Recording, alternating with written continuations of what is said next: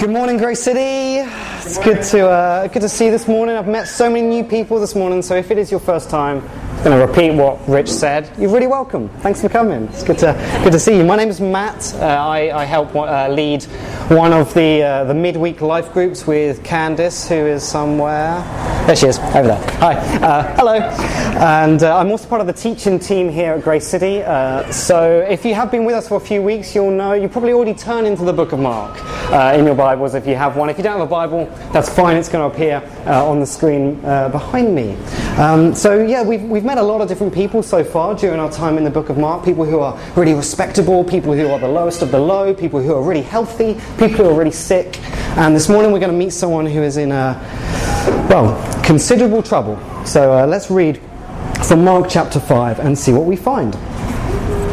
They came to the other side of the sea, to the country of the Gerasenes.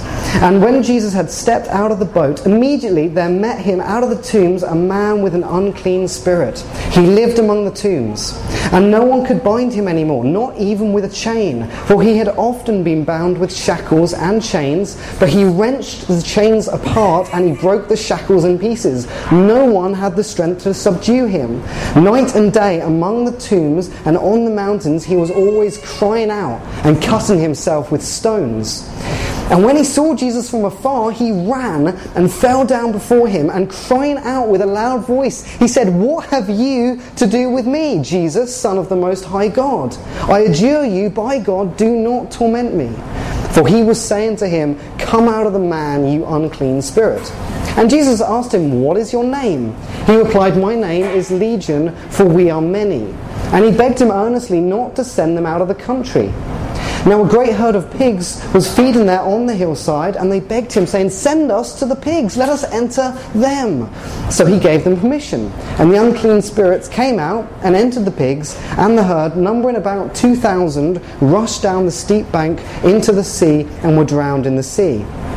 The herdsmen fled and told it in the city and in the country, and people came to see what it was that had happened.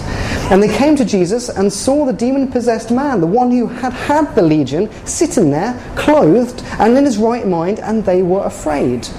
And those who had seen it described to them what had happened to the demon possessed man and to the pigs, and they began to beg Jesus to depart from their region.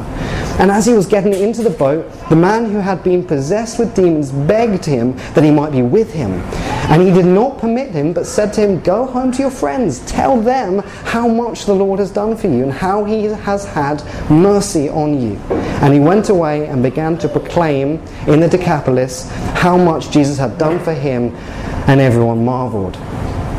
Okay, so if you've been with us for even just a few weeks, one of the things you'll have noticed about as we're reading through the book of Mark is how we are always building on what has come before. Like what we see one week, we'll build on that the next week. So, you know, in the past few weeks, we've been looking at the kingdom of God and how, what is the kingdom of God like? And we've seen, oh, the kingdom of God is like a sower who goes out and just scatters seed everywhere. And, and some, sometimes the seed lands and grows, and sometimes it doesn't. You know, sometimes the kingdom of God comes and people hear it and go, yes, I want that. And sometimes the kingdom of God lands in people and they go, no, no, I don't, no, thank you, I don't want that at all. Or maybe, the, you know, and then the next week, uh, what do we see? The kingdom of God comes like a light and shines around and reveals all sorts of things. Or the kingdom of God comes like a mustard seed, very, very small, but then it grows into something really substantial.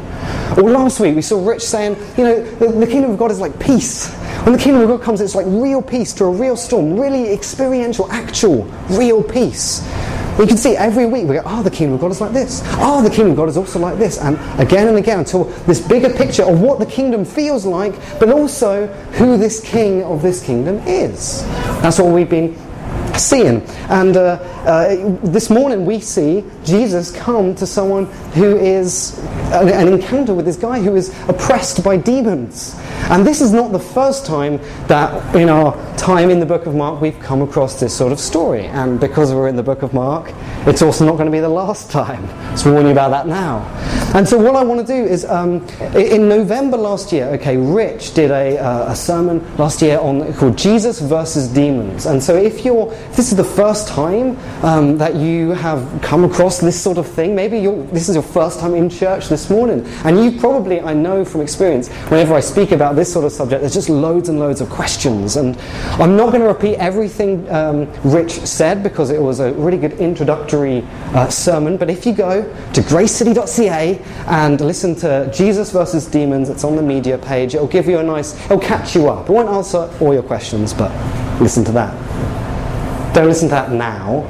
That's not. If anyone puts their headphones in, it's not. It's not going to match up with my with my lips. So uh, do that later. Um, but yeah, if you do have questions like, what is what is who is Satan? What are the demons? What, why are they around? Um, I'm always happy to chat after, after the meeting. Come and say hello. I'm ready for you. I'm ready for you. So, the story that we've read uh, this morning is about evil. And it is, about, it is desperately relevant to you and your life uh, in Ottawa today. I mean, that, that sort of statement, it might come as a little bit of a, of a surprise. Uh, I mean, this the man that we see in the story is in a real extreme state. He's in a lot of, of trouble. Um, he's in such an awful spiritual darkness that I don't think we're probably that familiar with. I'd be, I've never met anyone near this sort of state, and I'd be surprised if anyone in the room had come across someone in such an extreme um, situation. But please don't think, oh, this person, he's in a lot of trouble. Oh, at least Jesus sorted him out, and that's good and that's nice. But it's got nothing to say to me in my life today in Ottawa in the 21st modern century. No, that is not true. Don't think that for a second, because what we, what we see in the book of Mark is nothing less than an expose of how the kingdom of darkness operates. Because Satan, what he was up to 2,000 years ago is what he's up to today. And what he's after 2,000 years ago is just what he's after today. And we get to see with what we've just read in Mark chapter 5 how he works. And actually, I'm, I'm going to.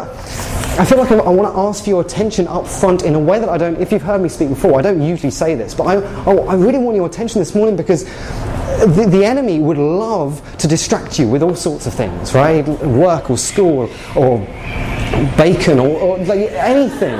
anything, anything, something that, that didn't help you, something just like, oh, bacon. Because the enemy would love for you not to hear how he works and how he gets what he wants to get. With that said, let's, um, let's look at this man. He is in quite a lot of spiritual trouble, isn't he? We see this man is oppressed by lots of demons. Uh, Mark calls them unclean spirits that have somehow attached themselves uh, to this man. And when, when Jesus asks this man, oh, um, the demons, what, what is your name? Collectively, they respond, Legion, right? They're, now, a Roman legion had thousands of soldiers. And so this is a lot of demons. And you know what? Um, if we skip to the end of the story, we see how does it end? The 2,000 pigs being killed. They, they leave the man, they go into the pigs. 2,000 pigs. And so that might actually not be that much of an exaggeration uh, on the demon's part. I mean, this man is in a spiritual mess. See, if someone has a problem in Ottawa, we tend to classify it in one of two different ways. Either it's a, it's a, it's a physical problem, right? There's something wrong with my body, in which case I go to the doctor. Right? So there's a physical problem. Or it's a psychological problem. It, you know, something in my mind isn't reacting, responding in the way that it should, and therefore uh, I go to the doctor. It might be a different sort of doctor, but I would go to one of those. Right? Physical problems, psychological problems, and the Bible talks about both of those. But well, there's one thing I want to be really uh, clear on, and that's that if this man that we've read about in Mark 5 lived in Ottawa and went and was helped physically and was, went and was helped psychologically, this person would not be helped. It wouldn't be helped because what the Bible says, you know, there's yes, there's a physical, there's, there's physical problems, yes, there's psychological problems, but there's also a third category of problems, and that is the category of spiritual problems. We meet this man who is oppressed, he's tormented by many demons. These unclean spirits that the Bible talks about here acknowledge a spiritual reality about this world, that the evil within this world is personal. There's a personality to this evil. And if you're looking in on Christianity this morning, you're looking in on faith, this is something to think about. You might be here going, okay, wow, I, you know, we started off by singing songs to God, uh, you know, an invisible spiritual good, and now what you're saying, Matt, is that I've now got to think about an invisible spiritual evil. I, I wasn't expecting to have to think about this. Well, and you may even say, you know what, I, I don't think I have much experience of this sort of thing. I don't know what, what do I make of this. And if that is you this morning, what, what I would say is just when you take a step back and when you look at the world and you look at the evil within the world and the scale and the intensity of it, how does that feel? How does that look to you? Does it look like just, oh, random chaos? Or, or does it have uh, an intensity and an intent to it? How does it feel? You know, some people just say, oh, the evil in the world is just people, uh, you know, good people, and sometimes they make mistakes. And sometimes, or maybe, you know, there might be a few bad eggs around, but on the whole, it's, it's no, no, you see, that, that does nothing, it doesn't satisfy me at all. In fact, to say something like that, if I, if I go back in history and I read about genocides and I hear about Holocaust, so I turn on the news and I see chemical attacks and I see attacks on churches, like uh, the, the idea that, oh, it's just a few people who make mistakes sometimes, it doesn't, that doesn't wrestle or grapple with the problem of evil in any real sense, I find that deeply unsatisfying. See, we don't want to be naive, do we, about the, the concept of evil in the world. So we must be careful. Right? Because if we come to the, the, the evil in the world and the issues in our own lives with a materialistic sensibility of, oh, it's only what I can see and touch. That's the only things. Then the risk is we risk misdiagnosing the problem. So let's look at this man closer because as I said at the beginning, okay, I think we can learn a lot about how the kingdom of darkness operates. And not only that, I think we can relate to this man a lot more than we might initially think might be really alarming. Some of you are like, no, I hope not. I really hope I don't. I don't want to relate to this man in any way at all. He seems like he's a, in a mess. I don't want to be like him anyway. But let, us take a look, because I think we might be able to see some things. This man, Mark 5 says, uh, he lived among the tombs. Okay, this man is more comfortable with death than he is with life. This man is more comfortable with death than he is with life. The influence of the kingdom of God has driven him towards death. He's attracted to it. This can show up as sort of compulsive, uh, violent thoughts, just this general fascination uh, with, with death. You know, I've, I've met a lot of people like this. A lot of people who, on the surface, you wouldn't, you wouldn't expect that at all. But, you know, I've, I, know, I knew people who were very, very British. Hello, how do you do? Yes, my, you know, and, and on the surface, everything's fine and everything's in order and very restrained. But then get to know these people and they start to articulate what their thought life is like. And it's, it's surprisingly angry and surprisingly violent and maybe that's you this morning. He was also crying out, cutting himself with stones. There's something entirely self destructive about the kingdom of darkness. You know, I was, I was 13 when I first realized why a, a, friend, a good friend of mine, why she, she would always wear long sleeves. Maybe that's you this morning. Maybe you've got the scars. Maybe you've got the scabs.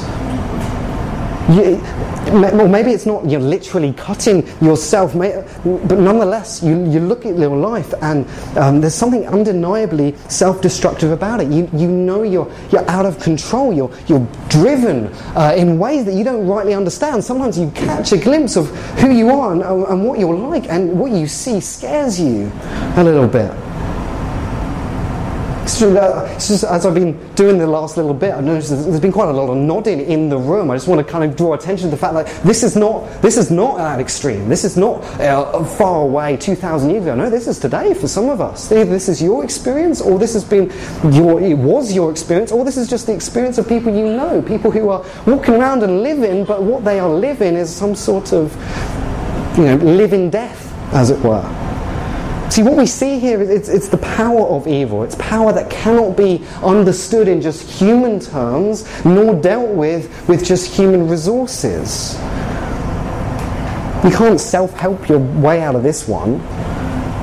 See, this is not like God at all, right? God is a God of life. He's not a God of, of death. In fact, the final part, as Rich said earlier, the final part of God's plan is to eliminate death. God, God wants life for you this morning. Jesus says this, doesn't he? He draws a very clear line between what the enemy wants and what God wants. He said that Jesus says, the thief, and that's that's the Satan. The thief comes only to steal and kill and destroy. That's what he's about. I came that they may have life and have life abundantly. Jesus came so that we may have life. In fact, that's why Jesus dies, so that we may have true life. What else? Well, the man is naked. The, the, the, man's dignity has been stripped away. He's, he's humiliated. He's ashamed. See, this is how the kingdom of darkness work, it works. It beats people down. It makes them feel just uh, guilty and exposes them and it humiliates them. That's not the heart of Jesus for you. See, love covers a, a multitude of, of sins. There's, there's, a covering that, Jesus, that God wants to bring. We see this, in, in fact, in the very first pages of the Bible, in Genesis, when, when first Adam and Eve, when mankind rebels against God, what, what is God's response? Is it to go, oh, I'm going to crush you and destroy you and just annihilate? No, that's not what God, God takes an animal, kills it, and uses it to clothe them. There's a covering that, that God wants to bring. Know, today, today is not the day of judgment. Today is the day of salvation. See, actually, it's Satan. Satan's the one who wants to expose you. Satan wants you to live your entire life, sleepless nights, in guilt and shame. That's what he's, he wants. But God wants to cover you. He wants to forgive you. He wants to cleanse you. And you're thinking, can he even cleanse me of that? That thing that I did that is just haunting me? Yes.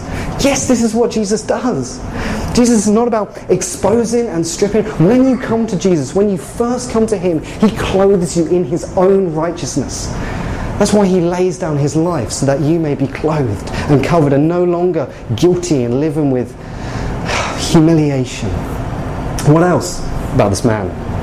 Well, we also see that this man is, is isolated, right? He's far away, he's distant from anyone else. Even the people who want to help him, who are going, I'm going to restrain you, I'm going to. Uh, no, it breaks free and goes. He, there's an unmanageableness about him and an isolation.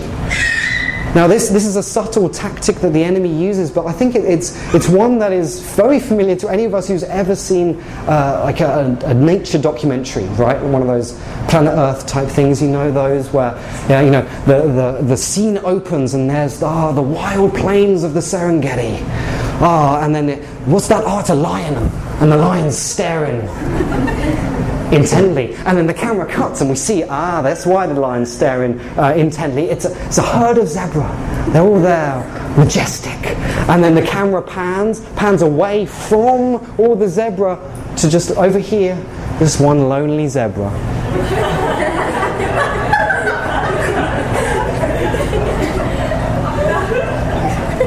Clueless doesn't know what's going on. But as soon as we see, as soon as we see the zebra, we think, oh, oh no. Because we know what's going to happen. Before it even occurs, we know what's going to happen. And sure enough, the lion runs and pounces, and the zebra, ah, oh, his nose too late. There's blood everywhere. There's blood everywhere. The trees, it's just, it's vicious. We know that's going to happen. I just realised I'm quite dressed appropriately. And now I've also just realised that's not going to make any sense to anyone listening online because they're like, has Matt been dressed as in a zebra costume this whole time? Yes. The Bible says that Satan is like a lion and he's prowling around and he's looking for someone to destroy. And you know, the one who is isolated from church, oh, they are prime pickings. They are prime for, for picking off. You know, out of all the out of all the tactics we've discussed this morning, you know what? This one, I think this is the one, the main one that the enemy uses to, to get Christians and to cause some havoc in their lives. I, I honestly believe that. You know, so many times I've heard from people, you know, ah, I just I'll come to church when I feel like it, or you know, I don't want to come to, I don't want to get involved in a, in a church community because I've been hurt too many times before. I just, it's hard. And listen, I get that. I honestly do. But seriously, the, the answer is not to withdraw. You know, it feels safer. Oh, I don't want to be vulnerable. I don't want people to know who I am. It feels safer, but oh, it's not. It's not. I totally get that. You know, oh, church has hurt me before. Trust me, I, I get it. I get it. We're not perfect here at Grace City. I'm not perfect. I'll let you down. In fact, yeah, I've got another 10 minutes. There's plenty of time. I can let you down now. That's not even, I'm serious. Like, I, it, it, it will happen, but there's something we've got to understand about church. We, we've all, and if you're new to church, and maybe this is your first time in a church, here's something you need to know about church is that this is not like a social club with a little bit of slightly spiritual sprinkling flavour on, on top. It's not that at all. You know, life group, the midweek groups that we have where we gather together, we eat food. That's, it's not, that's not like any other night in your week. It's not like volleyball night. It's not like poker night. It's not like that.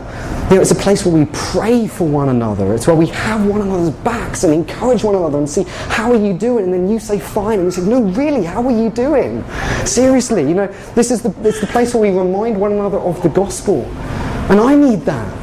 I know I'm at the front with a microphone and a Bible, but I need to hear the gospel from you just as much as Emily or Holly or Joe. Uh, or Jeff. Like I could go around the whole room, but I, again, time constraints, can't do that. But we, we all need this. You know, it's so easy to get isolated. Because in the modern world, we're apparently you know, more connected to one another by ever before. Oh, you know, we've got phones and texts and email and Instagram and Twitter and Facebook messaging and, and, and, and WhatsApp and Snapchat and Slack and Joomla and and I just made up Joomla. and literally none of you blinked an eyelid. You're like, oh, yes, well, of course. Joomla. It's the hot new app for connecting to people. Got 6,000 friends on Joomla. Exactly 6,000 more in, than in real life. Yeah, ostensibly, we are more connected to one another than ever before. Ostensibly, oh yeah, we're, mo- we're more connected than ever before. No, we're not. We're, we've never been so alone. Seriously, get in a life group. If you're, if you're like, oh, this is, this is how the enemy has been able to do some trouble in my life, get in a life group. I don't know, maybe you relate to this guy in the story a, a, just a little bit more than you did before. See, this story is extreme. I'm, I'm so thankful for that. Because no matter how dark your situation might be this morning, it's probably not as dark as this guy's. This, the story of this man should, should give you hope. Because you, you might be even thinking, you know, the fact that I'm in a church this morning is ridiculous. I'm so far away from God, you might be thinking. But even with even this man, with thousands of demons afflicting him and tormenting him, he is still able to run to Jesus and bow the knee. There, there is no darkness within you that can prevent you from running to Jesus. There's no darkness within you that Jesus' light can't shine around. There's no darkness within you that if you were to come to Jesus, he's just going to say, oh, no, no, thank you. No. Nothing stops this man from coming to his Saviour.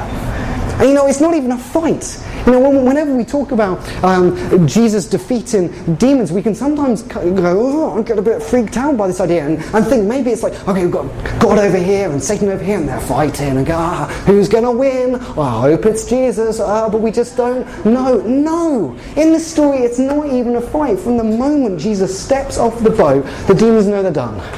They know they're done. In fact, the whole discussion, negotiation is okay, yeah, we're going to go. Just where are we going to go? Please don't torment us before our time. Like we, we know, you know, Jesus against thousands of demons. It's not even a fight.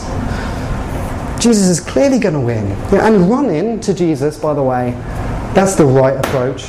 That's the right approach. This isn't a, a, stroll by and just see, oh, what's what's going on here? You know, what is this? Is this for me? Does it fit with me? No, you may not be in a. You may not even think the place you're at. If you don't know Jesus, you may not even think the place you're at is that dark. But if you don't know Jesus, you need Him as much as this man does. And it's simple submission to Jesus, bowing the knee, it's all it takes. I refuse to make it any more complicated than that. Jesus can, Jesus will bring you freedom. This is what God wants for your life. And this freedom thing that Jesus does, that he was doing 2,000 years ago, is exactly what he's doing this today. This is what he's been doing amongst us in the last few weeks and, and months. You know, I, Rich was um, just sent an email by someone, um, someone in the church, and I just thought I'd read out um, a couple of, and just in case you're thinking, if you send Rich an email, is it going to appear in one of my sermons? Like, no, I knew some of the story and I asked this person, can I just share a couple of sentences? And the person said yes. Uh, and this is what it, what it says. Um, this is what this person writes. Before I found God, I was very alone and almost did things to myself that would have ended my journey with the life that God had created for me. So, do we see straight away? Isolation, self destruction. Right? Those are the two things. That's kingdom of darkness is where this person is living. But, I love that word, but mercifully, God pulled me back from that dark place and allowed me to see the light again. Through His grace, He gave me His strength to overcome this darkness and give me a second chance at life again. And because of that, I have decided to follow His way and devote myself to God. Can I get a praise the Lord? Seriously. I mean, because I, I read this email and I just want to jump up and down because I go, that's my story. That's my story. Who knows what kind of darkness Mal would be in if God had not broken in and shone his light around and given me a second chance, indeed, an infinite supply of second chances. If, if you're a Christian here this morning, this is your story as well. Know, Jesus sets this man free in Mark chapter 5. He's still doing that today. Yeah. And what's really interesting, I mean, I don't know what your response is. Maybe you're here, you're, you're not someone who says, I know Jesus. You're not someone who follows Jesus. You know, there are, there are a few reactions within this story that I find fascinating. You know, everyone else who sees this, they are freaking out. They beg Jesus, in fact, um, to leave. They say, Jesus, this is, I don't, I don't know what's going on in their mind. I, I wonder if it, one, they are terrified at the miracle they've seen. Like, this is just Jesus, we, we know, please go. this is too much for us. I also wonder if there was a sense of, we just lost 2,000 pigs. like, we, we've really, like, this is our livelihoods. Like, we, we need you to go. The cost is too great. Jesus is like, I don't care. Like, that, that cost in a, in a heartbeat to see this person set free.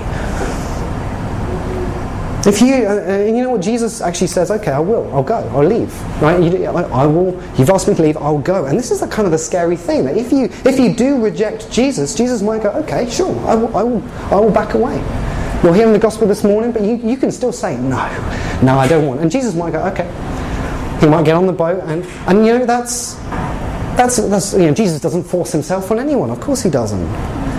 And, and the man himself who is saved, he he actually assumes, oh, I'm going to go with Jesus, right? This is a pagan land full of people who aren't Jews, you know, hence all the pigs. You know, this is the land full of, I'm, I'm going to have to get back in the boat and travel with you back over to the, the, the safe Jewish place. That's where, that's how it's going to go. And Jesus says, no, no, no, I've got, I've got something much bigger for you. I, I want you to tell everyone about what I've done here. I want them to end up marveling at what I've done. You know, and the, and the crazy thing is, this man who was in such a spiritual mess at the beginning of this story, he ends up essentially being a, a John the Baptist type character, preparing people, telling people about this coming king to all the non Jews. And what an amazing purpose that Jesus had for him. And you know what? It's the same purpose Jesus has for us. For those of us who've tasted and seen that God is good, who've, who've, who've seen this light come in and shone around and had this light even end up within. You know, this is, this is what Jesus has for us to tell other people about this goodness. Just like that, my you know, friend with the email. This is exactly what we're, we're to do. So that other people might hear and themselves come out from the kingdom of darkness, change address, become a citizen citizen of the kingdom of God and be seated in heavenly places. What an amazing purpose Jesus has for us. What a marvelous joy it is to know true freedom, real freedom, freedom from shame and guilt and sin and all the things that surround. And oh, what a joy it is to know that, but also to know our Saviour. How good. How good. We're going to respond in the best ways we can. One, we're going to stand, we're going to sing to our Savior God who we get to know. Isn't it crazy we get to say, I know this Jesus. I know him. This Jesus in this story, he's here. He's here by his Spirit this morning. And we're also going to break bread and take the wine together in a moment. But yeah, I'll ask the, uh, the band to come and get back, set back up. And uh, yeah, would you like to stand? And I'm just going to pray. Oh, Father, thank you so much that we get to know this Jesus, that we get to know the freedom that he brings, and we get to uh, honestly be able to say, wow, I know light now. God, I'm just aware that this morning I'm, I'm no better than the man in the story, right? If, if left to my own devices, I could be in a very bad, dark situation. But God, I'm so thankful that you have come and you have shone your light around, that, that Jesus has come, he has entered, as Rich was saying earlier, he's entered, and we get to welcome him in, and we do, and we say, Jesus, we love, we love you. We're so thankful for you. We thankful, we're thankful for all that you do. We thank you that you have utter victory over demons, God, over the king of darkness, over even my own sin, even the darkest day in my life, God. You have washed me clean of it all. Thank you so much for how good you are. You are amazing, Jesus. And it's in Jesus' name we pray. Amen.